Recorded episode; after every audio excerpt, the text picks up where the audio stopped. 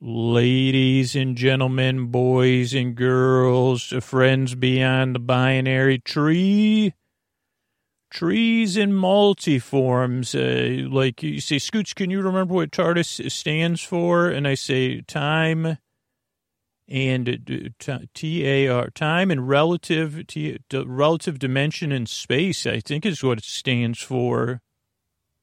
Uh, but you know, you know, who doesn't know the time or the relative dimension? Uh, who is not very good at? Actually, I am pretty. My spatial relations are, believe it or not, while my meanders.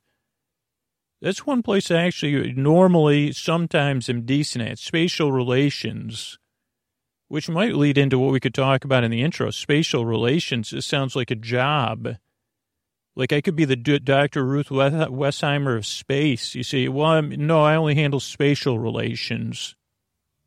Now, what am I talking about? Uh, well, it's time for Sleep With Me, the podcast to put you to sleep. And here's a couple of ways we we keep the show, we keep the show free for everybody. And thank you, patrons, uh, for helping me keep this show going. Uh, sorry, I got on such a tangent there, patrons. I had to bring it back to you. What do you say we get on with the show?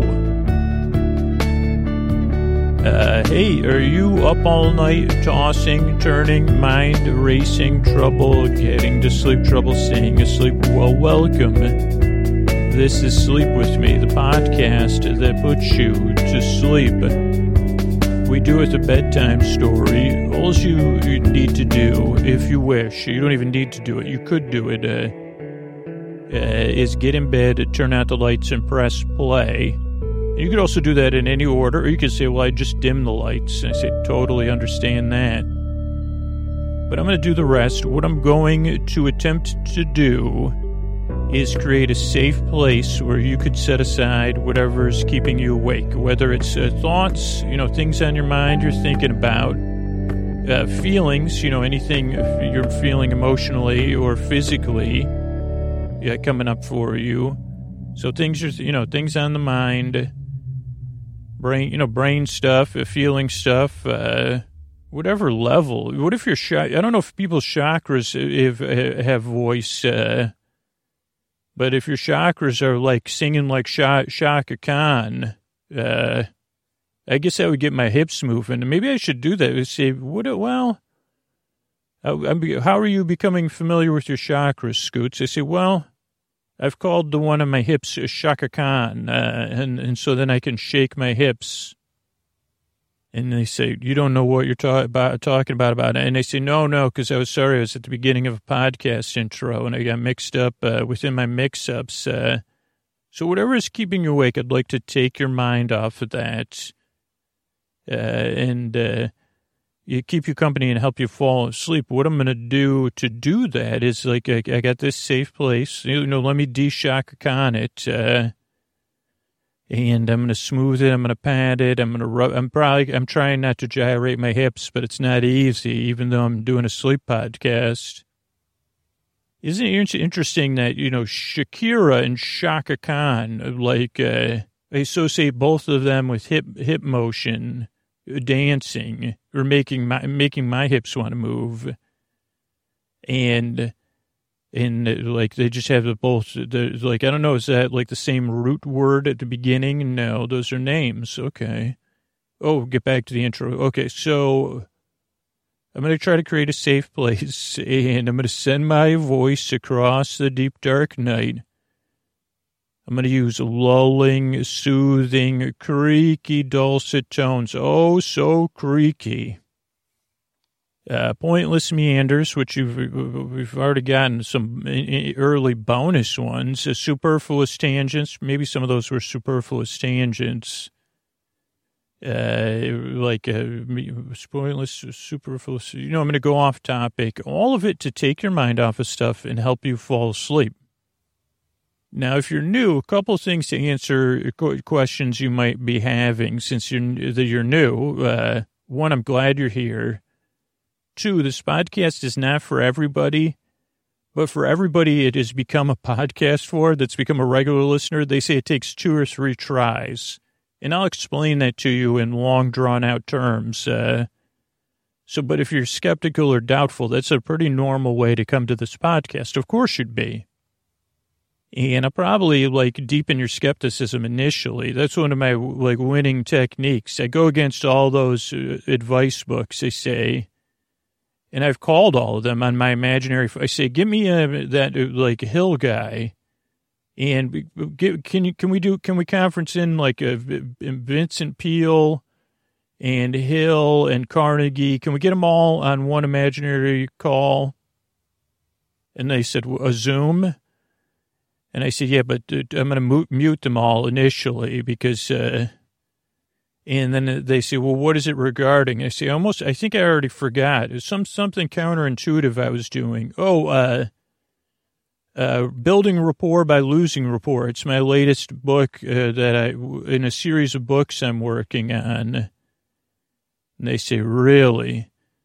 I say, "Yep, yeah, that's uh, that's probably what tonight's episode will be about. It'll probably be a seminar. Actually, great idea, by the way. So we'll we'll save our call for later. But yeah, by deepening skepticism in this podcast, it eventually it we lean in. So keep them on. Can you put people on hold on Zoom? Imaginary beings. Great. Thanks, brain. Uh, so you might be doubtful. Here's the funniest thing that I'm laughing about on the inside is that somehow I looked at my the clock I used to keep time on these intros, and I was like clocking in. Now the clock is different than real time, but it was four minutes. So I said, "Oh boy." Around minute by minute five, I'll be telling the structure of the podcast to the new listener. I'm like so on um, on time here. And then, of course, I, you know, made an imaginary Zoom call. But so one of the things, if you're new, that throws new listeners off is the structure of the show. Because our show is structured, initially it seems like it's structured, initially it seems like it's structured like a normal podcast, but it isn't. Uh, it kind of is, though. So it starts off with a greeting, ladies and gentlemen, boys and girls, and friends beyond the binary, uh, trees and multiforms in this case, because originally this was going to be a Doctor Who episode, but now I think I have to kind of do this seminar one. Uh, but don't worry, you'll still get your Doctor Who episode on time. Um, so that's pretty funny too that we opened it because trees and multiforms is a Doctor Who reference. Oh, get to the point. You're right. Well, that's one of the things we don't do is get to the point. But yeah, the show starts off with a greeting. Then there's business. That's a cool thing, keeping the podcast free for everybody. Uh, then we go into, after that, we go into an intro. And our intros are around 12 to 20 minutes long. Uh, which uh, for a lot of new listeners or people that don't, don't listen to the show, they don't, it, it, it can kind of seem baffling so let me kind of explain to you the the intro because it's kind of the most uh, the the thing that people are most wary about, and or the business. I mean, the business is necessary, and the intro is kind of it's not. It, it, it isn't necessary. So so so two percent of regular listeners start the show at twenty minutes, and then some uh, large number of patrons listen to story only episodes. But most listeners listen to the intro and the intro serves a few purposes. One, uh, to welcome welcome new listeners uh, by deepening their skepticism and losing their rapport, which is my patented method of proving my you know proving my competence or incompetence. Uh, then, uh, what was my point? I already lost it. Uh, so, oh, th- so then the intro. Oh, so the intro is to serve that purpose. One then the other thing the intro does for regular listeners is it's part of people's wind down routine because bedtime is not just something that happens instantly to a lot of us. And so uh, some listeners start the intro as they're getting ready for bed or as bedtime is approaching. Uh, some listeners are in bed already, or some are in the room doing some sort of wind down or pre bedtime, you know, something else relaxing. I can always suggest petting your pets or, you know, kissing your biceps and shoulders. Those are, or bombing your elbows. Uh, those are all ones I recommend. or lying down. I mean, like not even in bed. I, I like uh, maybe foam rolling. I don't suggest that though. To be honest, I do it, but I, I can't recommend it. Uh, supposedly, it's great uh, for you. Uh, um, but uh, I didn't think the funniest thing they said to me was uh, foam rolling because I, uh, every time I do it, I say, "What am I doing? What am I thinking?" But actually, well, anyway, so let's get off the foam roller. Oh, so the intro is kind of like endlessly rolling foam. It's kind of for some listeners, it is like foam rolling endlessly. Uh, but the whole idea is you start the intro and you start to wind down, whether you're in bed or you're getting ready for bed. And it eases you into bedtime. So that is why the intro is so long and pointless uh, for because it's I guess because it's supposed to be, and I'm good at it, good at doing that. Uh, but it does, it is an acquired taste and it is optional. Like I said, you could start your podcast at 20 minutes or 22 minutes. Uh, it seems to be the sweet spot for that percentage of people that want to skip ahead. Uh, so that's the intro. Then tonight, originally, I was going to cover an episode of Doctor Who, uh, but, but by the magic of editing, instead, I'll do a seminar episode because uh, we haven't done one of those in a while. So that'll be fun. Uh, so that'd be kind of like a bedtime story. Between the intro and the show is business. Uh, that's uh, kind of a podcast structure thing. And then, um, oh, there's thank yous at the end. So it's a structure show. A couple other things to know. One, this is a podcast you don't need to listen to. You probably already came to that conclusion yourself. Uh, because I kind of go off topic and you could just kind of barely listen or listen to me in a loose, out of focus, a fuzzy way. Though if you want to listen, I'm here. And that goes into our next point. This podcast isn't really here to put you to sleep. It's here to keep you company as you fall asleep, to take your mind off of stuff, uh, to be your bedtime companion, your friend in the deep dark night. I mean, that's a role I'm really applying for. The role he was born to play, uh, the person who's never listened to, and they'd say, well, that's pretty accurate, actually. The role I'm proud to play. Uh, he's been on, he's been over, uh, approaching 900 performances, uh, or over it with bonus episodes and stuff. Uh, yeah, it's pretty cool that I get to be here to take your mind off stuff, to be your bore friend, your bore bay, your bore cuz, your bore sib, your bore bestie, your bore bruh uh, whatever it is you like, uh, that's what I'm here to do is just keep you company as you fall asleep. Now, here's the other side. If you can't sleep, I'm here for you.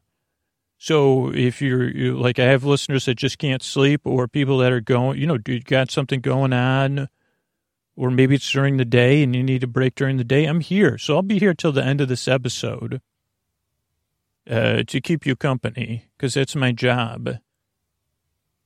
I think that's it as far as like this this uh, structure of the show. I mean, I was thinking about the spatial relations stuff. Uh, I was talking about at the beginning, and then I said, well, it could be yeah, like spatial relations. I don't know if what that book, that karma, karma, the sutra, Sutru Karma book is is about spatial relations, but like I was thinking more like talking it out, that kind of spatial relations. But then I was like, oh, would it be about would it be about beings in space? Would I be an expert in the relation? I probably wouldn't be good at that. But what if I was saying, "Hey, Quark, I heard you're. Uh, I don't actually. I don't know what a quark is, so we'll have to cover that. But I heard you have some issues with a nebula." Uh, and strong feelings about it. So I'm here to kind of do, help you to work it out. Even though you're not sentient, you know, I got it. When universes clash, it has to be, uh, whatever. I'm here to modulate that or whatever that proper word is that someone does that. Oh yeah, I'm here to facilitate collisions between universes and uh, galaxies. You know, we can't have a black hole without a little bit of at least trying to build some consensus first, of course. So, I mean, I think that's that's kind of like uh, I don't even know what I was. Oh, the spatial relations. I guess that's kind of what I'm trying to do now with this show. Is with those parts of your brain that keep you up. Like maybe you say, "How do you, you just even know what a quark is?" Or maybe you have something saying that to yourself, and I say, "Okay, well, What if I talk to you about uh, how I build rapport by losing it? And you say, well, do you know how you do that? And I say, well, not yet, but I'll talk it out.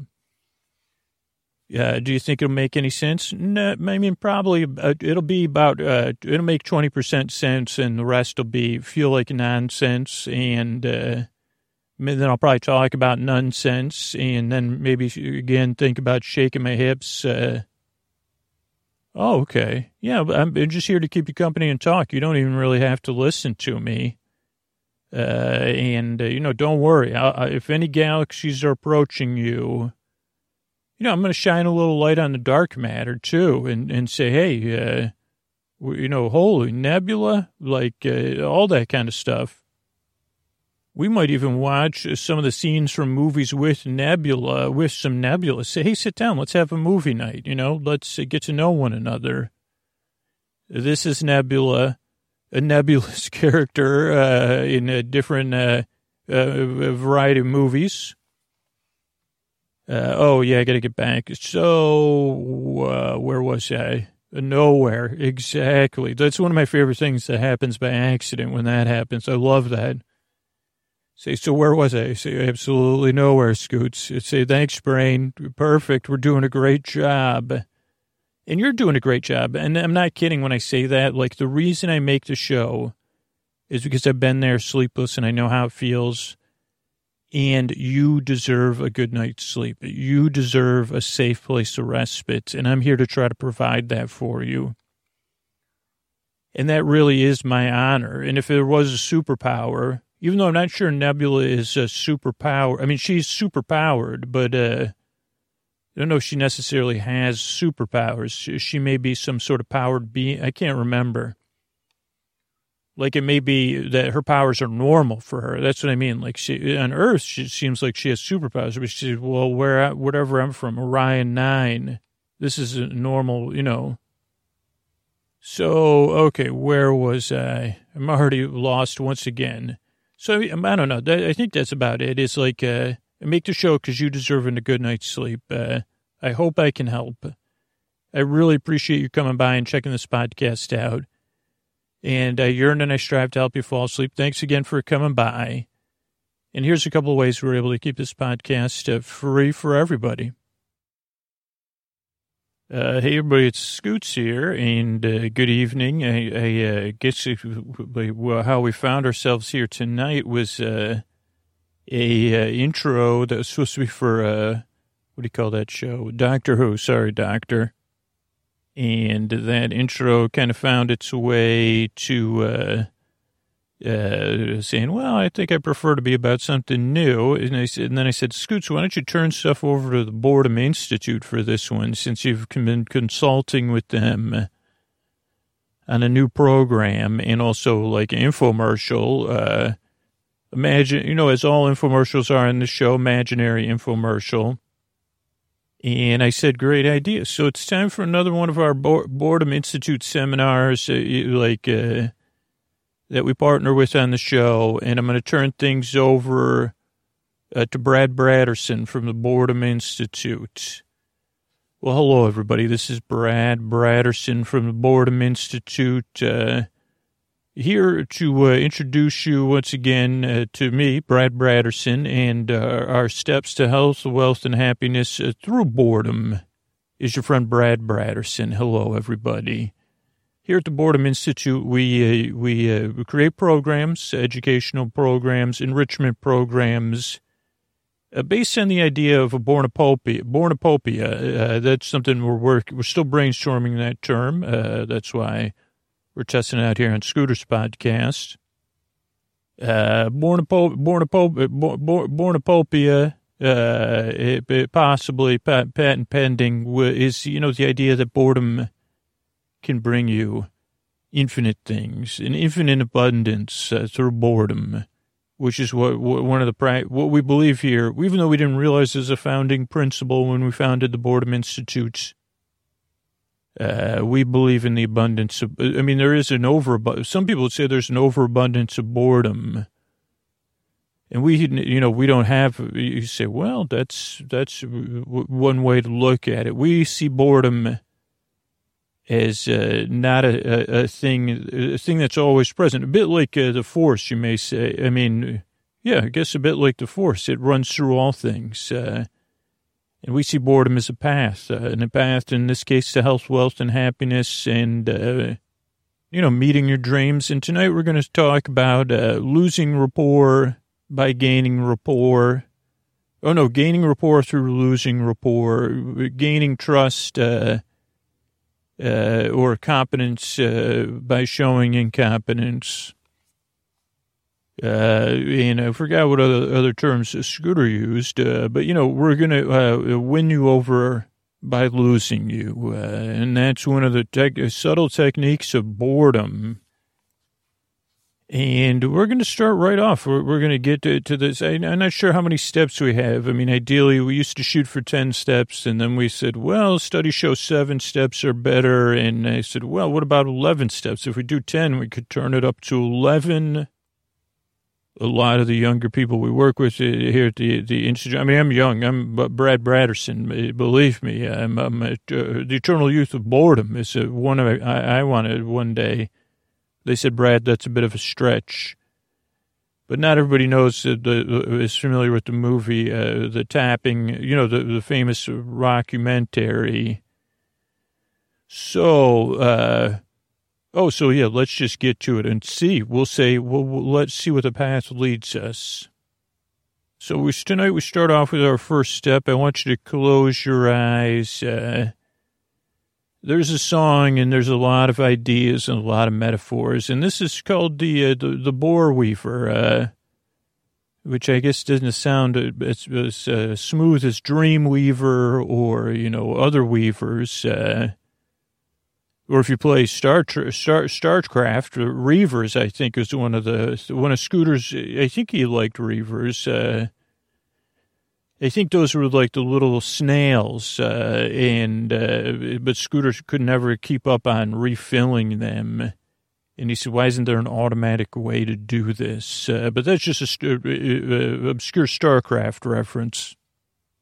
You know, Scooter, he never became, he never achieved StarCraft mastery, but I'm sure he put more than 10,000 hours into that. Uh, probably wasn't 10,000, even though he was focused, uh, it was more of a, like, uh, it's interesting.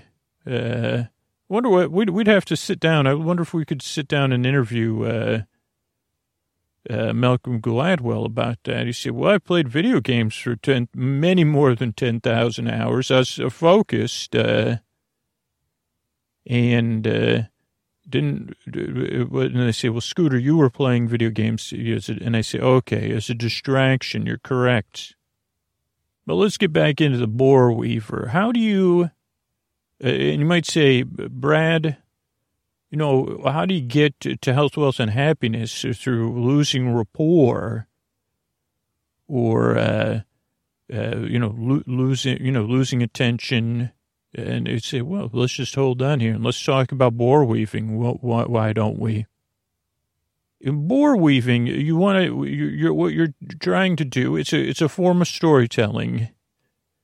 Uh, that you probably listen to almost every night, and uh, it is. Uh, it's neither fiction nor nonfiction. It's. Uh, it, it, but it combines elements of both. Uh, and, you may automatically do this, but we're here at the Boredom Institute trying to focus your attention on maybe skills that you may already have that you don't see as skills, but by refining them, giving them space to breathe, you realize uh, that there is true power in these skills. And so, so uh, bore weaving is, simply telling a story. Uh, now, uh, the old way of viewing it, the non-positive or non-empowered way or judgmental way, if you don't mind me saying that, uh, is that you're just filling air by talking. And that may be when you were using this technique in an automatic manner. You know, we've been studying Scooter for a long time, and a lot of these, uh, you know, we've built the Boredom Institute on a lot of accidental ideas from Scooter. So let's say in the old way, let's use an imaginary exercise here. You're you're at a you're at a function. it's a work function, but it's after work, so you're supposed to be relaxed. And you say, well, that's not in my, that's not my forte, relaxing. You know, will is my forte, but in that's not, you know, Will Forte is not going to be at one of my work functions after work anyway. And even if it, Will Forte was, I probably wouldn't talk to Will Forte because I'd be too nervous because that would mean I would be at some sort of, uh, so you're at a work function. Everyone says, oh, enjoy yourself, relax. You say, well, that, you know, these are authority figures or, uh, so we say, okay, that's your natural state. It's okay. You're just a person. You're not supposed to be perfect and uh, there's no need to be perfect and a situation may arise where you're supposed to talk to someone. You say, well, hey, Brad, uh, going on that new, what did you say? You're going to, uh, uh, bore abundance? Was that what you were calling it? In that case, I just sat there stunned because I said bore abundance. Well, I was calling it a bore, borocopia.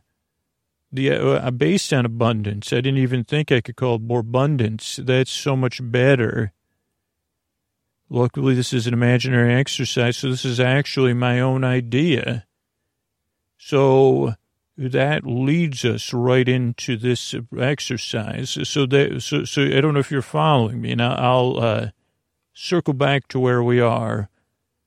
And you say, "Oh wow, well, I was just about no, uh, I was just going to tell, like, I was just thinking about that more abundance. It made me think of, uh, the show with that family with the dad that worked at the shoe store.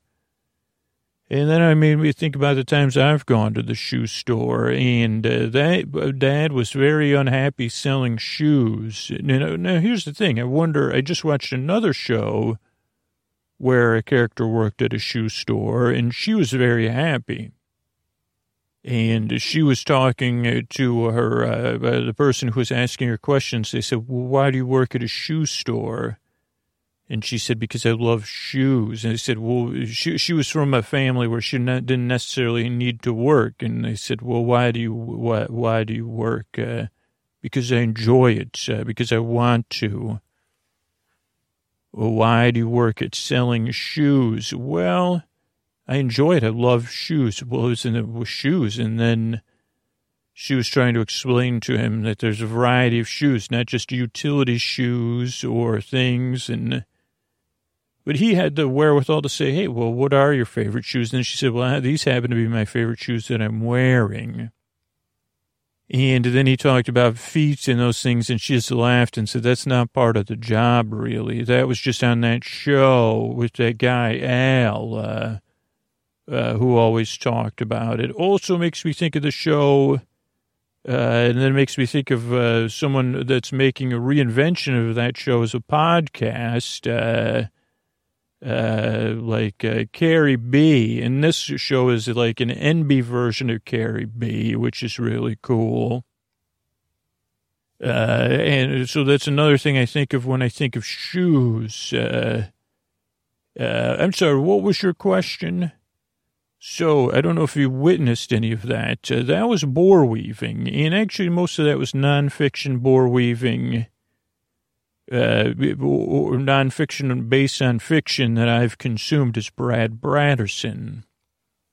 But what I've also done now, you you may have you may be able to take one step further back. Uh, I was bore weaving on my own here with you as a witness. Uh, that was not a real bore weaving bore weaving can be a preparatory technique. Uh, not only because now I have this new idea, bore abundance, uh, and that is much more marketable than born, bornopopia or bornopopia. Also, it rhymes with something I would say an abundance of things that people, you know, look at in their spare time that society might have strong thoughts about. That rhymes with bornopopia uh, but uh, not cornucopia. But, you know, people that have a lot of corn or a lot of cornucopias, that's great. Uh, so, bore weaver is something you could do. Uh, and you might say, Brad, this whole thing in the Boredom Institute is ridiculous and a big SH to, the, to them. And I'd say, okay, I respect your viewpoint. Uh, But let me tell you a little bit of something about this particular technique. You could you you could you do you could just turn this off and never listen to a Boredom Institute seminar again. You could you know say, well, I just want the free trial and not the. Uh, uh, you know, when the free trial stops, you know, the 12, you know, it's very, you know, we, we do charge a premium here at the Boredom Institute. Uh, one day we'll merge with the Roy G. Biv Institute. That's Scooter Stream. And they say, well, how does an institute that's based on proving lights on Roy G. Biv, uh, whatever method?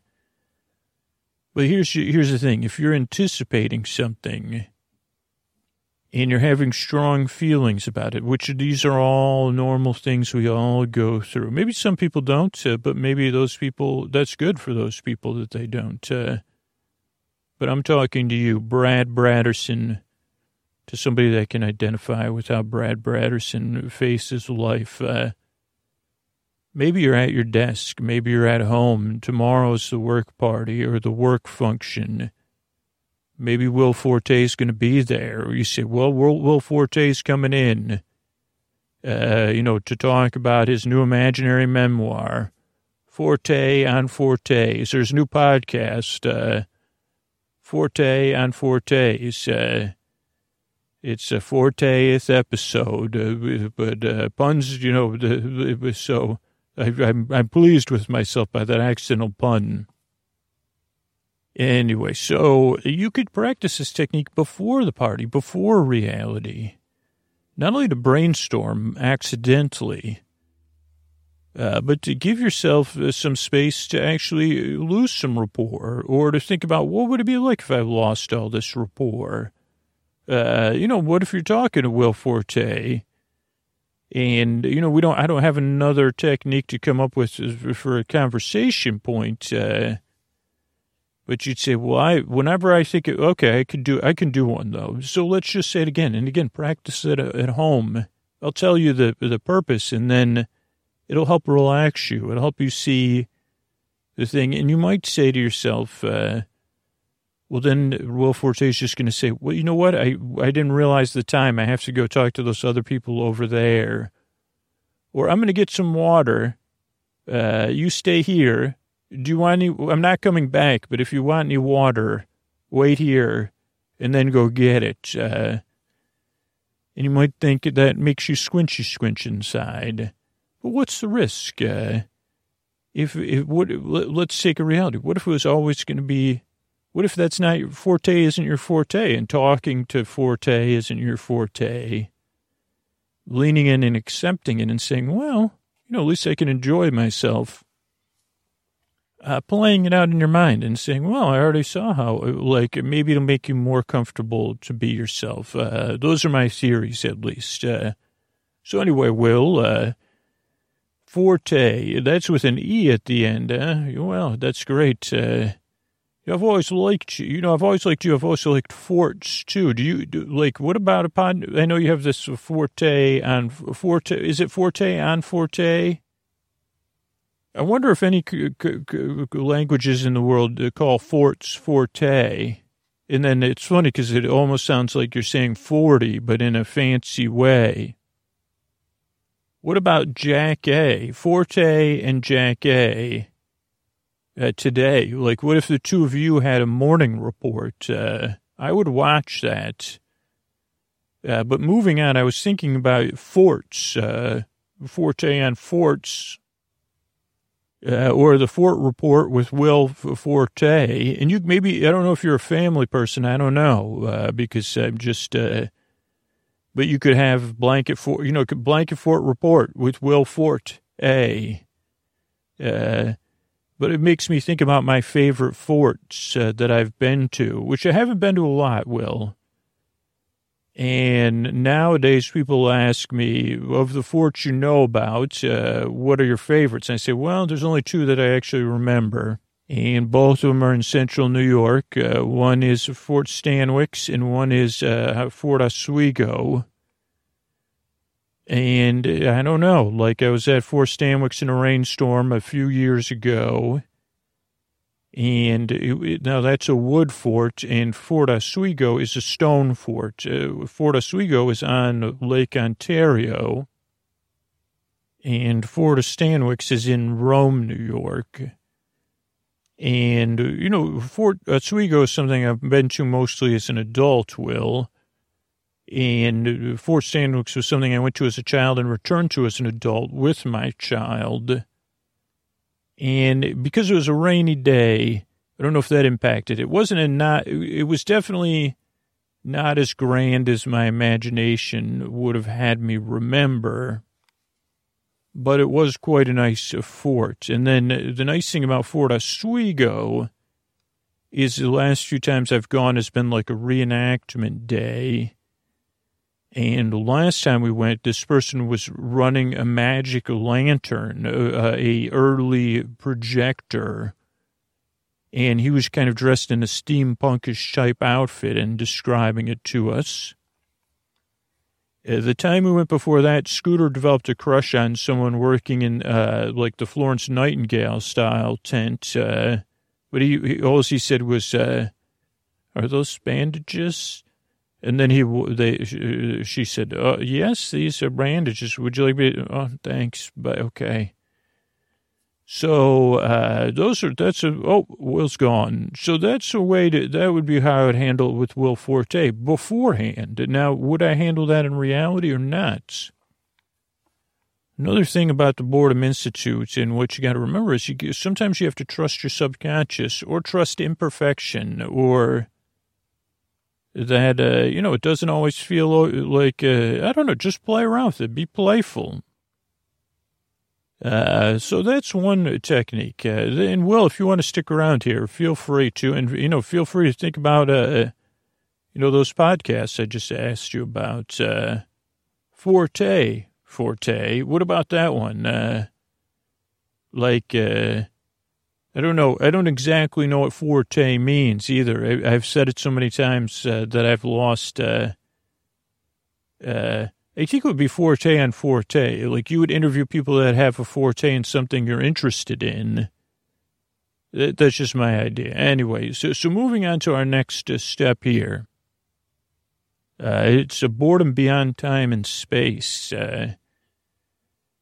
And you might wonder, uh, uh, Brad, what does that mean? Boredom beyond time and beyond space. And say in the beginning, there probably probably was pretty boring before the big one, the Big Bang. You know that, uh, or you know other ways of wondering the, the creation or beginning of the universe. Uh, if there was nothing and you were there, uh, you would say it was boring. You know, obviously you would come to a point where you maybe would uh, like overcome or lean into that boredom or grapple with it. And one of the things I like to point out to, to my uh, students or my uh, people I'm working with here at the Boredom Institute is that uh, what if that is true? Because it probably is true. If there was a time before anything, there was a time with nothing.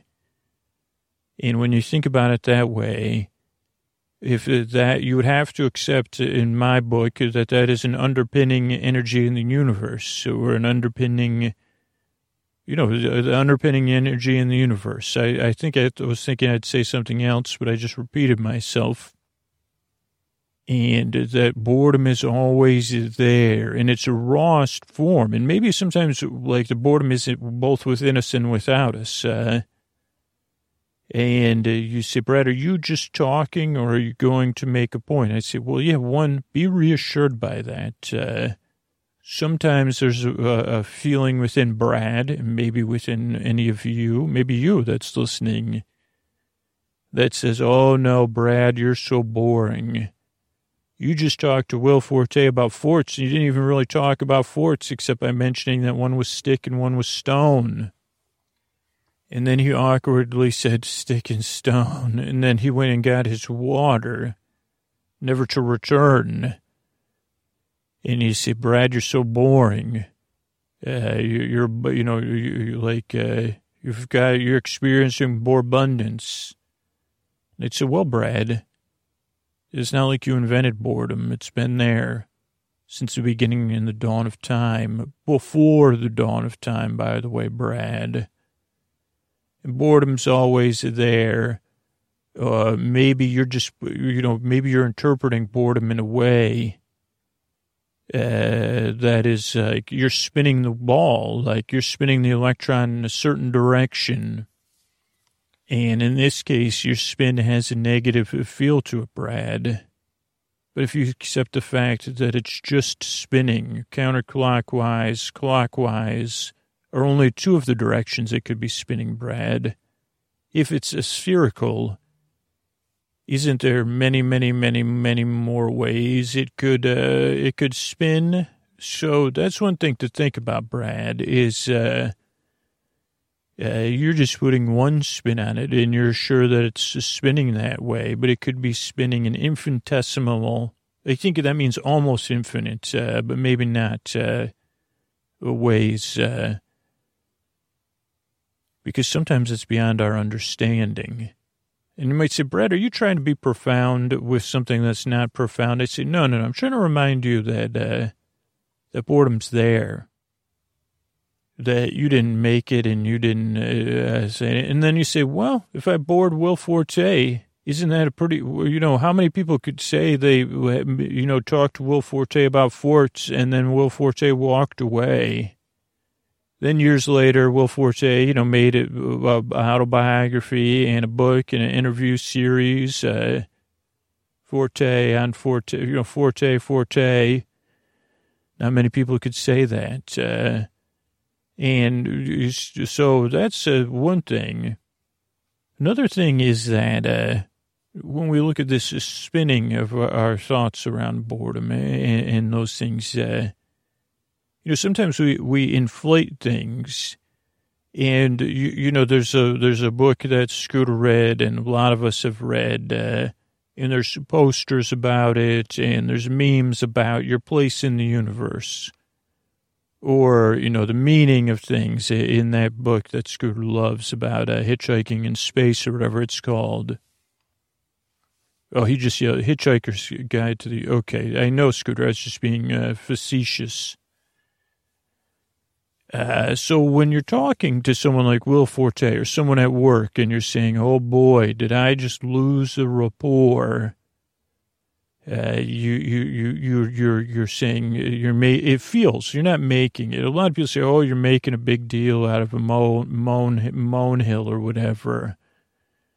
You know, you're making a mountain out of a mouse stack. Uh, they say, "No, no, no, no, no. That's how it feels. Uh, it really feels like a mountain." But when Will Forte walks away from you, it, it, it you know, it might feel really big especially if other people saw it, or, you know, even if it's at work, you say, well, I got to work here. And that's a natural understanding feeling. Now, the idea of where does that place you in the universe, or that boredom transcends time and space, predates it. If only if we were there to observe it. I get it, I get it, I get it. Uh, uh, boredom would only exist uh, if we were there to observe it, but it is there if it was observable. It isn't meant to say, oh, you're a tiny speck in the universe and your feelings are a tiny speck, because your feelings don't feel like a tiny speck. They feel universal. And there's the key uh, to unlock the door, possibly, or just say, hey, uh, like, huh like instead of spinning it in a negative way, you see, wow, these are really, these are big bang level feelings I'm feeling. And yet in the, in, in the, in the idea of the universe, they're probably tiny, but they don't feel tiny. And then that may lead you to the place of saying, and someone else, you know, someone might say blah, blah, blah, but, but someone that can really, like Brad Braderson, I've been there I can say, well, I've had big feelings about small stuff too. What about that, Will? Big feelings about small stuff. Uh, uh, and that is also universal. And I would even posit this, so I have not been back to the beginning of the universe. Uh, Or you see, well, boredom predates uh, emotion. That's one thing I'd just like to point out to you. But when the first uh, thing in the universe emoted, experienced emotions, I would say that there was probably big feelings about what some would call small things. But what if you don't say they're small things? You say, well, those are big feelings. Uh, big feelings are universal too. Uh, so I think you get what I'm saying. Uh, maybe, maybe not. Uh, because some people say, don't worry about little things. You say, well, I would say, don't uh, worry about the worry about small things uh, and recognize that uh, the, these things trans they do transcend time and space. I mean, some scientists would probably say I'm wrong, and then I would have feelings, and then I would get another chance to explore my feelings about that. Now we go into this next, this, uh, uh, like uh, idea, uh, concept, the next stage of our seminar as we try to look at this idea of losing rapport and losing attention to gain it. Uh, and these are actually, sometimes these are take and go things, but this is actually, we're building to something here. We're going somewhere. And even in our, obviously, our mental exercises, we've been going somewhere. Uh, but this is the idea, building on what we were talking about earlier. Uh, there is not a now some people would say maybe is scooter the most boring person in the world or the most boringest uh, and incorrect most incorrectest uh, when he uses words and i would say there is no most boring. It just like some of the listeners maybe you say well scooter's not boring. He's just uh, the boredom institute isn't just about boredom. It's about health wealth and happiness and uh, you know washboard abs uh, all through boredom, you know, for a low, low price that like uh, that eventually goes up. Uh, and this again is a two sided thing. You, you may feel like the most boring person in the world. If you are, uh, that's a powerful thing to be, but you may not be uh, there may not you may not be able to one up uh, outbore the boars. Uh, but what's wrong with being boring is what I'm saying is uh, the idea of being the top, uh, of meeting these expectations that say, well, I gotta, like, could, could you really, uh, do you really need to charm Will Forte or your work coworkers, uh, or uh, and again, this is not an easy thing. Brad's not saying this is an instant thing. Or could you just be yourself? Isn't that pretty good? And I just know from me, you know, thinking about why did I think of Borpopio? Why didn't I think of uh, what a Borbundance? How did I not think of that till just now, accidentally, while giving a seminar? And I don't know if you could hear this, but when I say this, my hand is on my chest in loving manner and maybe you, you could do that sometime, is uh, put your hand on your chest or your stomach in a loving way and say, Brad, you probably never be the, like, it's okay. You don't, uh, you don't even have to put it any more words. So it's okay. I understand, uh, we want to, uh, we have, you know, Brad, that means you have an imagination, a strong one when you're always thinking, when's Brad going to shine? when's you know Will Forte going to say, "What what was that other idea you had that didn't use my name?" Because I kind of like that one. And I'd say, "Will, I forgot." Uh, like it wasn't the one where you talk about forts or people that are good at stuff. Uh, I think it was. Uh, I can't remember, but uh, you you liked that idea, huh? Well, this is just imagine. Oh, okay. Well, I'm just imagining and I guess I'm imagining, and now we move into the next part of this. Uh, instead of, and again, these are practices you could do at home. And you go further in because this is timeless. You say, what am I really looking for here with Brad, with Will?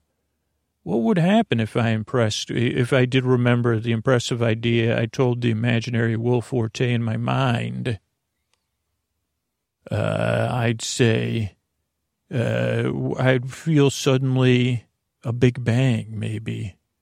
I ma- but I'm imagining I say, oh, wow, I'd feel, I'd suddenly feel, and just maybe feel those feelings too and say, oh, boy, that feels good, making Will Forte laugh and saying, oh, boy, and you say, okay, well, are those feelings out there anywhere else for me to find? Maybe I'm searching for those feelings, uh, and not necessarily, uh, and just get to know the feelings better. Maybe they have a texture. Maybe they have a taste. Uh, and these are kind of the feelings of one, uh, one upping almost of being, you say, well, I was the one that, you know, no one else at work came impressed, uh, or you know i was a star of the show. Those are you know and that's okay to want that uh, what i'm saying is when you're imagining that uh, and some would say these are expectations on the higher end. You're ma- you're imagining these grand expectations don't spin the electrons on that in a negative or a positive direction. Look at and observe how is that spinning. And what does it feel like? And just get to know those feelings a little bit better. And see where they lead you correct? Like uh, you'd say okay so you're saying brad are you telling me at this point in the seminar that we're looking at what it would it be like you, you started out with one thing but now you're leading me to the flip side of it. What do I imagine it feel like if I never lost rapport? If I had natural rapport and I didn't have to take a seminar on using boredom or, you know, I always won people over, uh, because that is a powerful part of my imagination. You're right, Brad. Uh, oh, what did that feel like? What would that bring me? Or what do I imagine it would bring me? And how would I imagine it would make me feel?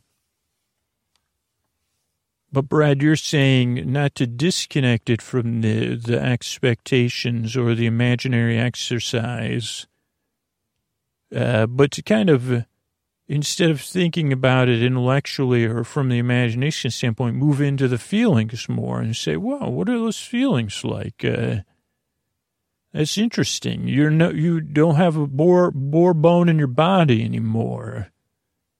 Huh. What is, does that, does that feel different? Or, or, oh no, you've, you've reached, you know, boredom mastery. And so now you're able to use boredom in ways that people never thought before possible. You've shown the world the power of abundance and through the more abundance, you've attained health, wealth, and happiness, uh, and those washboard abs that we all. But you say, wait a second, uh, Brad, are you still leading me? I say, yeah. What is it? What, what do those things really represent to you?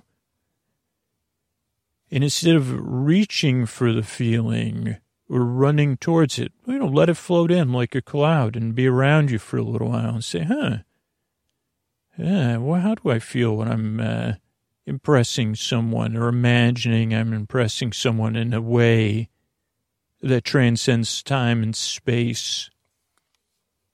And uh, j- just experience that. And, and so you say, okay, Brad, where are we now? And I say, well, we're right here together right now. And we're moving into our next uh, place, which is bre- bre- uh, again. I guess I have to work on this. I was going to say presence or bore presence, but bore presence is just uh, that sounds like a presence, like a gift, instead of presence, like being in the room. I guess I could say the room where it doesn't happen. You say, well, I, I want to be in the room where it happens. They say, well, uh, let's start off in the room where nothing happens. Uh, we call it Scooter's bedroom. uh, yes, I, I uh, sorry, Scooter. Thanks for having letting the Boredom Institute. Uh, well, thanks for letting us use your your your show. But uh, like we're leaning into these experiments we're doing, these imaginary, these real exercises within the imagination. And with the goal of being more present, uh, being more present for our boredom, and also being more present for the feelings around our boredom, the spins we may or may not be putting on them. We don't know. We're trying to learn to observe them and be there and give them space. And one of the things uh, that we would like to achieve uh, in this process, and it's not a universal all or nothing thing, is if you can be present for something, is there a spectrum of acceptance you can reach? Because some people would say just accept it, or oh, like, or something. And we who uh, uh, cross paths after midnight, as we'll say here, uh, we know that that's not necessarily the truth, uh, that it's much more of a spectrum. So can we go from observer uh, to a, uh, someplace you say, well, I'm just kind of watching that, uh, and or saying, well, I've experienced that before, this hope or this worry or these uh, strong feelings about not being the charmer of the party? Can we move more into a place of being present for it uh, and then saying, well, I accept that you wish that. I accept that you feel that way. And we've I've kind of been hinting at this the whole time. Uh, but really, we're looking to put our feet uh, into this world. And Scooter actually taught me this technique, uh, and I, I, guess I'd just throw it in here because uh, is uh, he calls it the big toe technique, and he said he doesn't know if he learned this from something or he thought of it as on his own. But when he does a performance in front of people, he gets, uh, or I guess he says he forgets to use it for other situations. Uh, but when he used to do live shows, he would uh, be very, he would say, Oh, well, this is not going to happen. I can't possibly do a live performance for people. And so he would talk to his big toe and he would say, Well, what if just my big toe could be excited about this or present for it? The rest of me maybe needs some distance or is just like, like feeling these feelings that we're present here for. But my big toe is leaning in. My big toe is excited and comfortable. Not even saying that, saying, Could you? Could you, big toe, do that? And he said sometimes when he would remember, which wasn't often, he would just press his big toe down, as I'm doing now.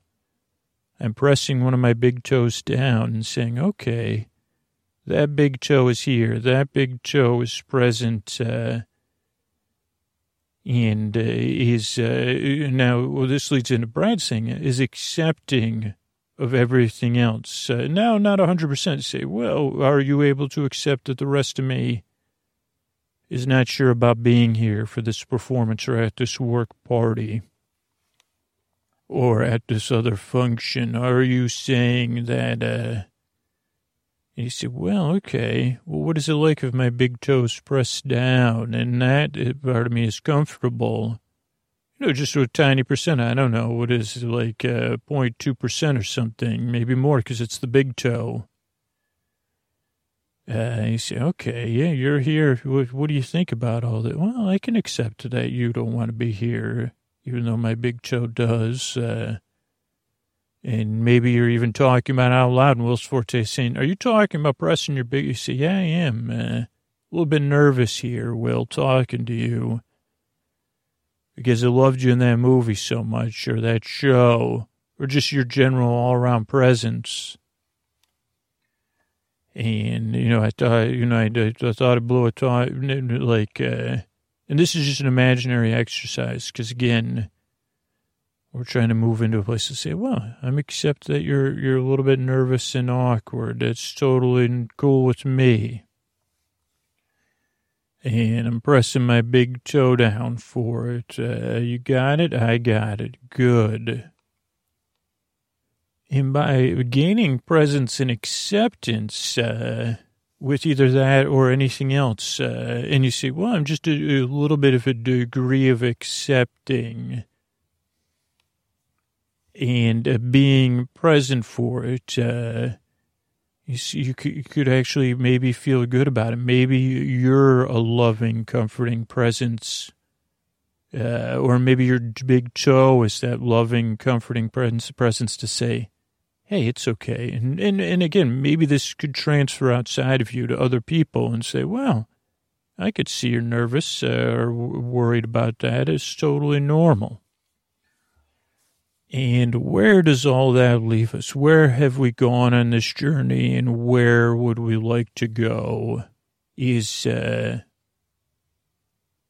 is the idea uh, that one day if you're accepting these things and working these things, and again, looking at it like an experiment instead of, uh, you know, like me, Brad Braderson, I really tend to see things in all or nothing, in a global big, everything is a global big bang in, inside of Brad Braderson. And, uh, you, you know, maybe I just go back and forth through all or nothing, and maybe sometimes I can use these more spectrum based ideas you see, Brad, like, how are we going to get health, wealth, and happiness and washboard abs through all this? I said, well, eventually you will. But eventually, with this technique, the idea is uh, that there is some softness, uh, like the idea that your rear, your flank is exposed, right? Uh, uh that's the feeling we're kind of talking about here in these interpersonal situations. And You say, well, I don't like that idea. You say, okay, that's, uh, I accept that too. That's perfectly normal. Would, would can we lead you to a place, uh, where, where you get to some, where that degree of acceptance only sometimes gets to the point where you say, well, I know it's going to be okay though. If I lose rapport and I accept that I'm n- not good at it and, uh, what will happen then? And there is a paradox there by like uh, accepting things uh, and having a presence and being a little bit more grounded. Maybe you're more present for Will Forte or your coworkers. Maybe you feel, uh, we don't know because this is an experiment. Uh, maybe by not having to, maybe by more experiencing the feelings beforehand, but not trying to plan out what you're going to say you realize you don't have to say much at all.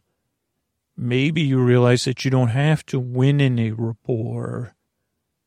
Uh, you're you're you're just trying to build rapport uh, because that's what everybody says anyways. Like like uh, there's no rapport winners uh, because then you say, well, I'm the rapport loster uh, you'll find that by putting that toe down and saying, well, huh, there's a lot of feelings here. I can be present for these feelings with part of my toe or part of my foot, uh, but I could also try to be present for this other person. And I could also be try, you know, this is this again, this advanced techniques of boredom. And then you just give yourself a break. You say, hey, this has been around for a long time, a lot longer than me. That doesn't diminish the strong feelings you're having. It's a reminder you're not alone. And uh, that, uh, yeah, you could try this. You could try it out. Uh, and I realize that this isn't the flashiest uh, of seminars we've done here at the Boredom Institute. And this, you know, that's why it's free on this podcast because you say, well, it doesn't have an, an exact, uh, tangible result. Uh, I'd say, is it worth a try? Here from Brad Braderson to you, I'd say you're worth a try. Uh, so whether you put your big toe into it or your hand gently on your chest or both, uh, and you breathe in and you say, hey, yeah, that's strong stuff. Uh, I'm here for you. Uh, that would, if that's all you get out of this seminar, that's all that matters. Uh, good night from Brad Braderson, the Boredom Institute. Thanks, everybody.